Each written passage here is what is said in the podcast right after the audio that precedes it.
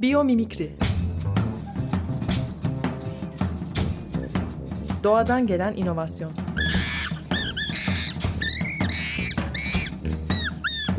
Hazırlayan ve sunan Zeynep Arhon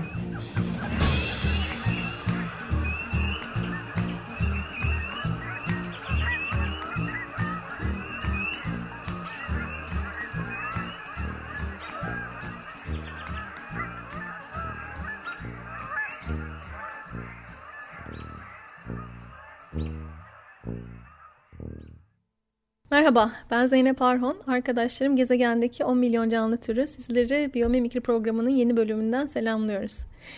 Programın ilk bölümünde biyomimikri teriminin e, tarifini yapmıştık. Yani biyomimikri nedir sorusuna cevap vermiştik. O bölümü kaçıran dinleyicilerimiz için çok kısa bir özet paylaşayım.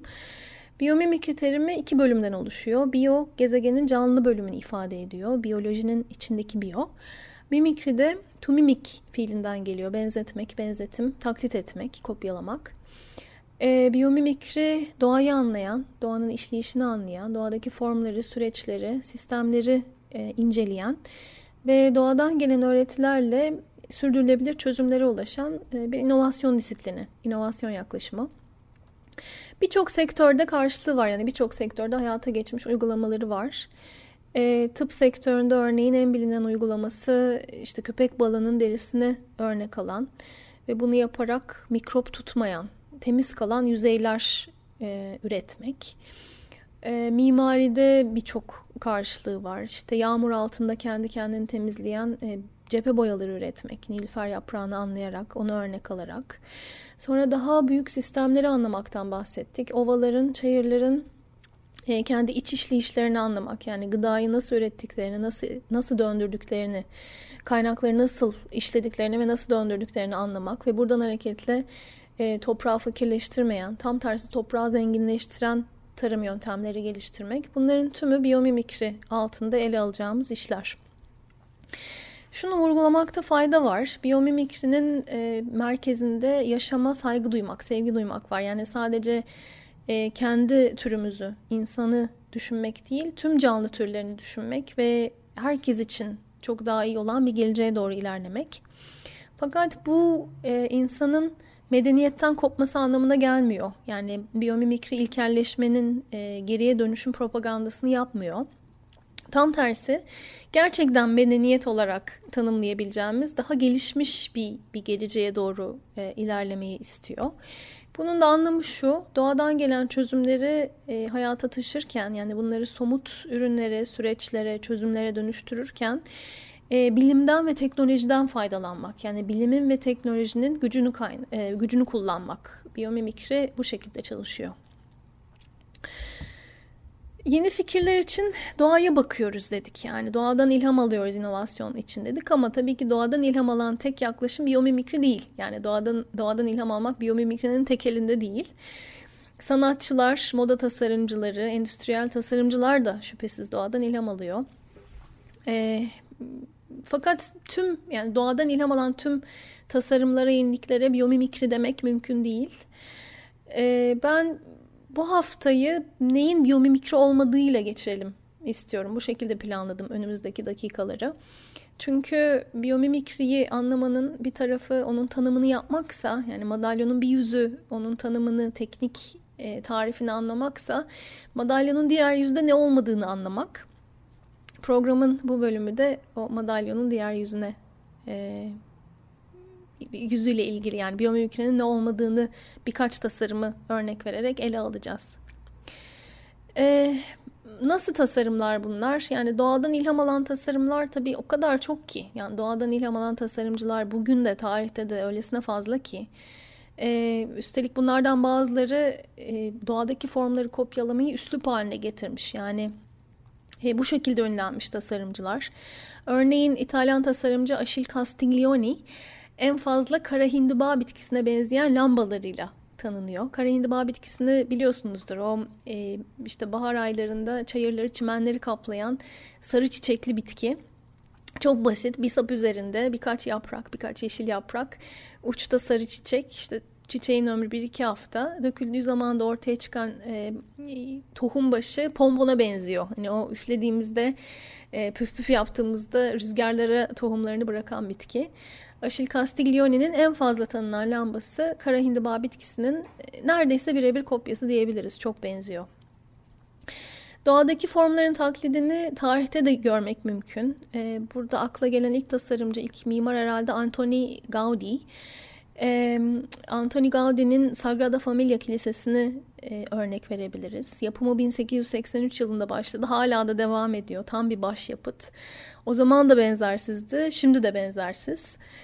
Ee, Gaudi'nin doğayı taklit etmekteki motivasyonu e, aslında dini inançlarıydı. Yani koyu bir katolikti Gaudi ve inanıyordu ki doğadaki formları taklit ederek, tasarımlara taşıyarak e, Tanrı'nın ne kadar kudretli olduğunu e, göster gösteriyordu. Yani doğayı taklit etmek aslında Tanrı'nın yaratımının gücünü kabul etmekti. Yaratıcı gücünün e, güzelliğini kabul etmekti. Sagrada Familia Kilisesi'nin dışında da içinde de bu inancı görmek mümkün. Ee, örneğin işte o doğu yüzünü oluşturan üç ana kolonun ortası ortasındaki ortadaki kolon yükseldikçe ağaca dönüşüyor. Selvi ağacına dönüşüyor. Gaudi tüm bu formların üstüne belli değerler bindirmiş. Yani onları metaforik olarak kullanmış. Kulenin kendisi hayırseverliği sembolize ediyor.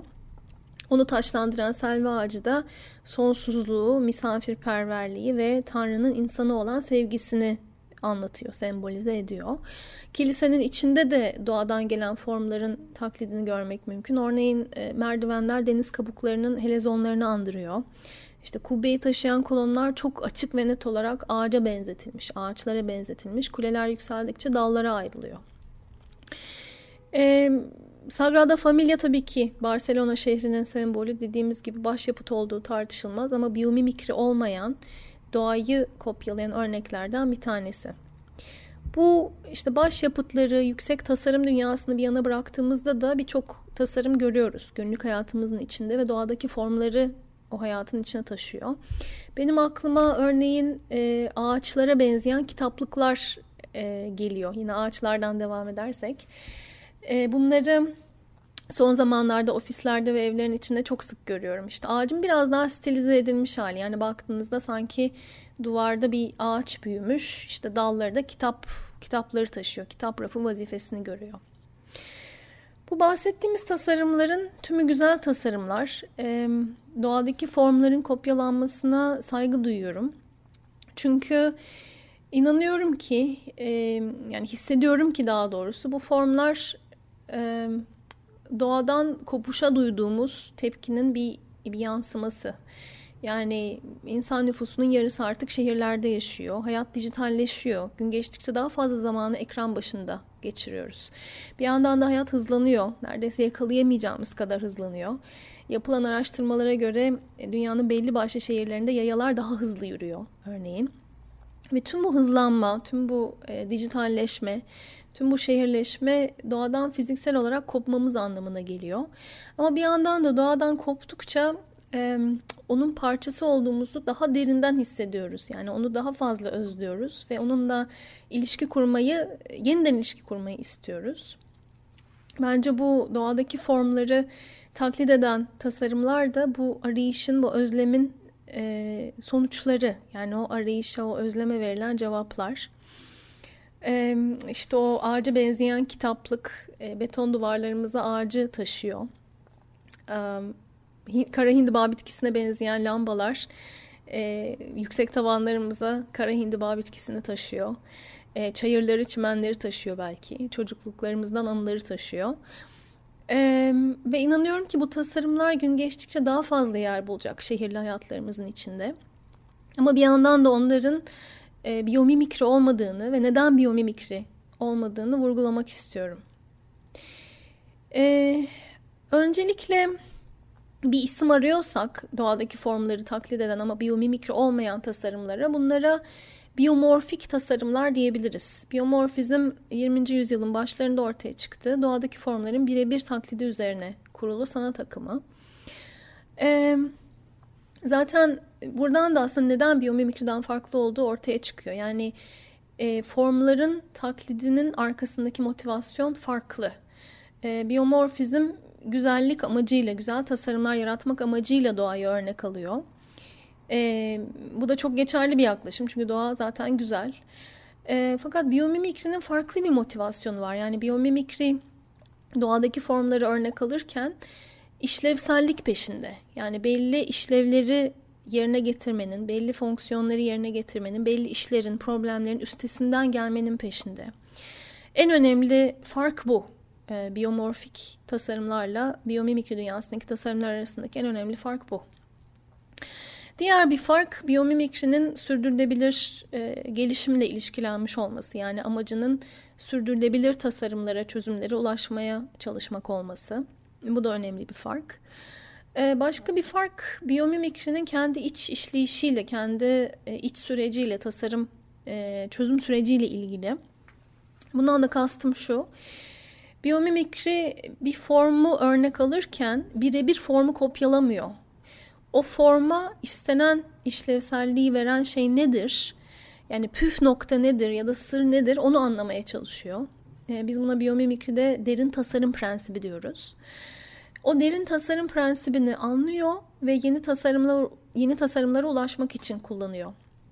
Sonuçta ulaştığı tasarımlar da e, birebir formun kopyası olmuyor zaten. Hatta çoğu zaman e, o formu andırmıyor dahi e, sonuçta hani formun o görünen şeklinin ötesine geçilmiş oluyor. Yani biyomorfizmle biyomimikri arasındaki farklara bakarken e, akılda tutabileceğimiz, akılda tutacağımız farklardan bir tanesi de bu, bu yaklaşım, bu işleyiş farkı. Şimdi kısa bir müzik arası verelim. Birkaç dakika sonra tekrar birlikte olacağız.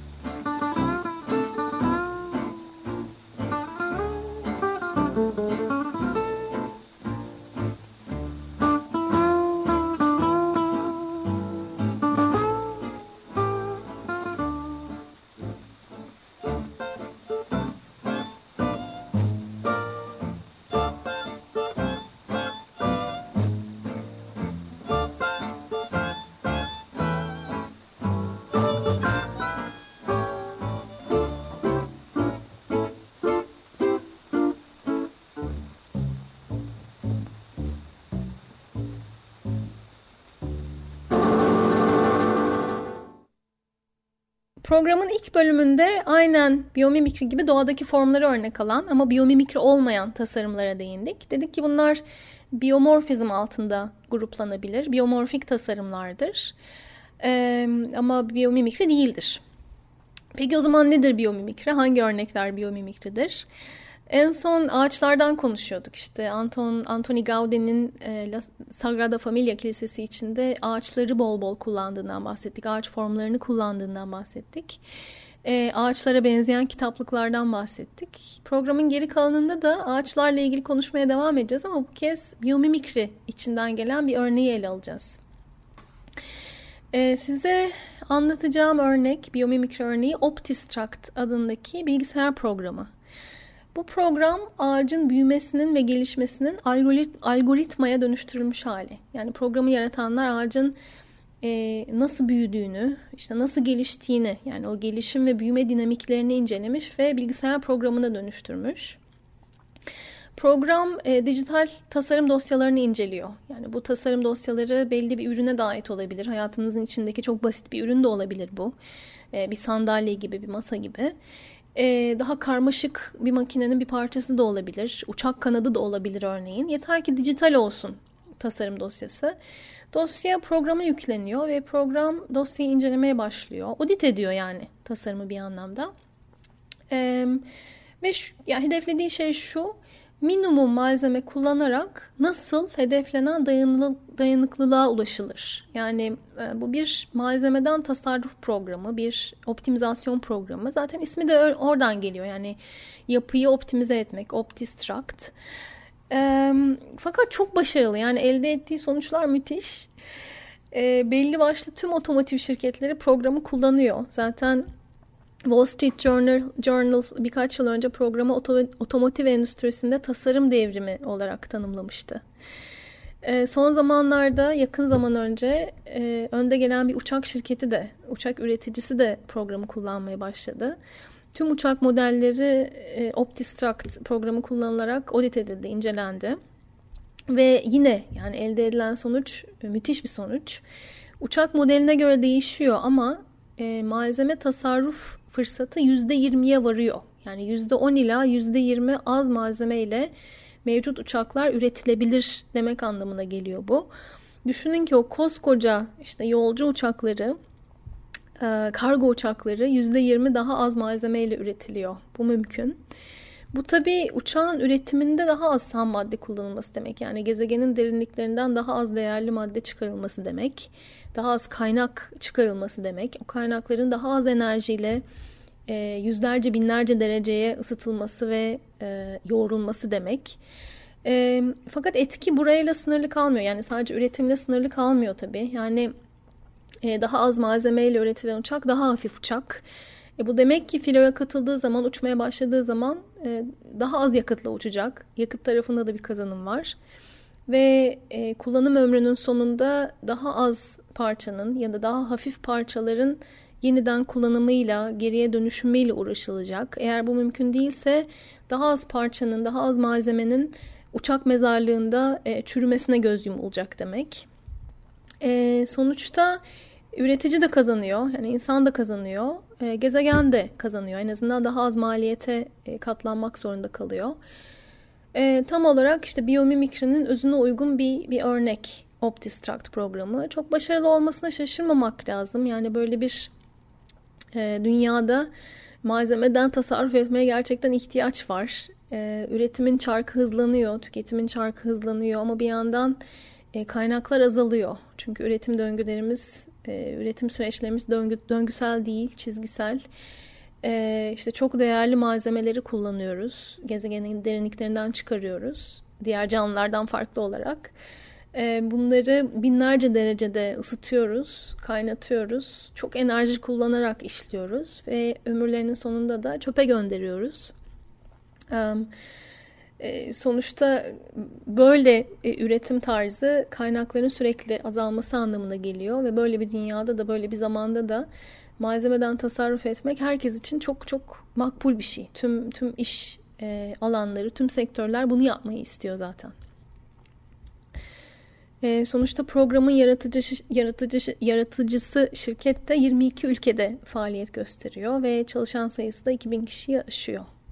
Yani biyomimikri alanında başarı örneği olarak anlattığımız, ele aldığımız örneklerden bir tanesi.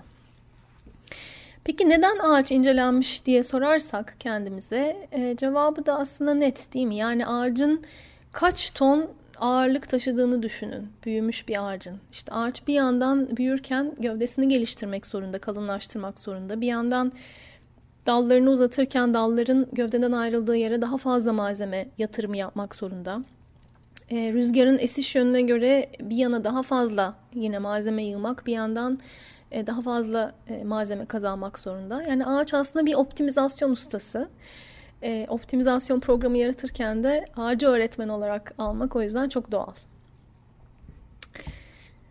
Evet, e, hani insan doğanın bir parçası dedik ve doğayı taklit eden formlar da insanın doğaya duyduğu sevginin, özlemin yansımaları dedik. E, bence bu formları gün geçtikçe daha fazla göreceğiz hayatımızın içinde.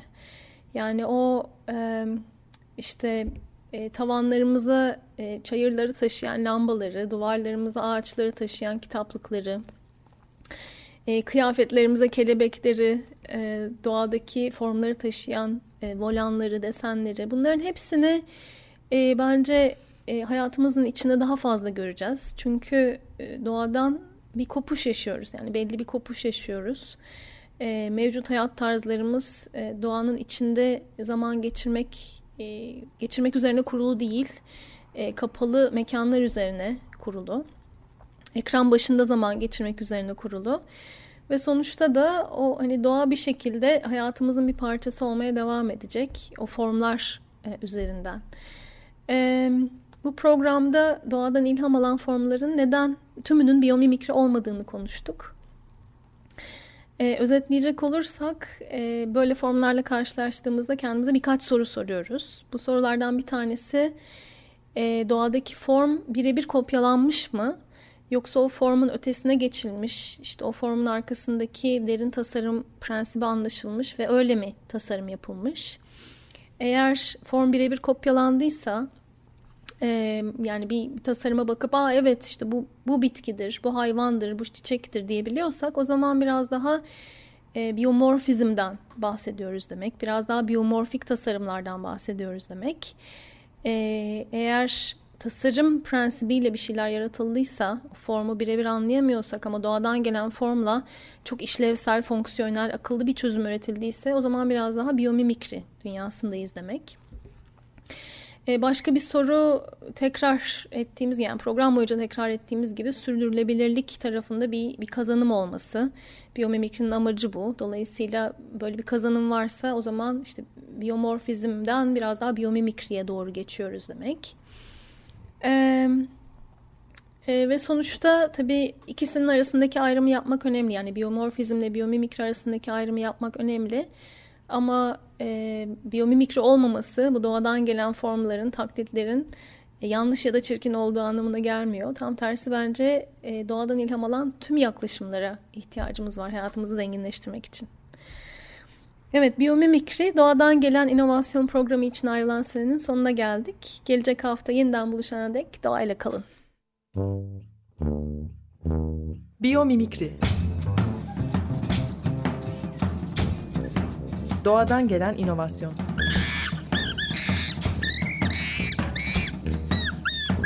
Hazırlayan ve sunan Zeynep Arhon.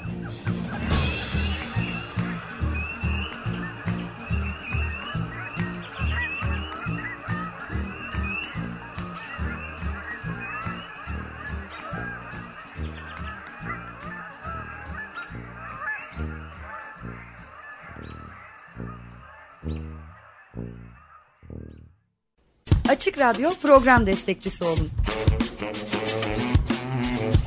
Bir veya daha fazla programa destek olmak için 212 alan koduyla 343 41 41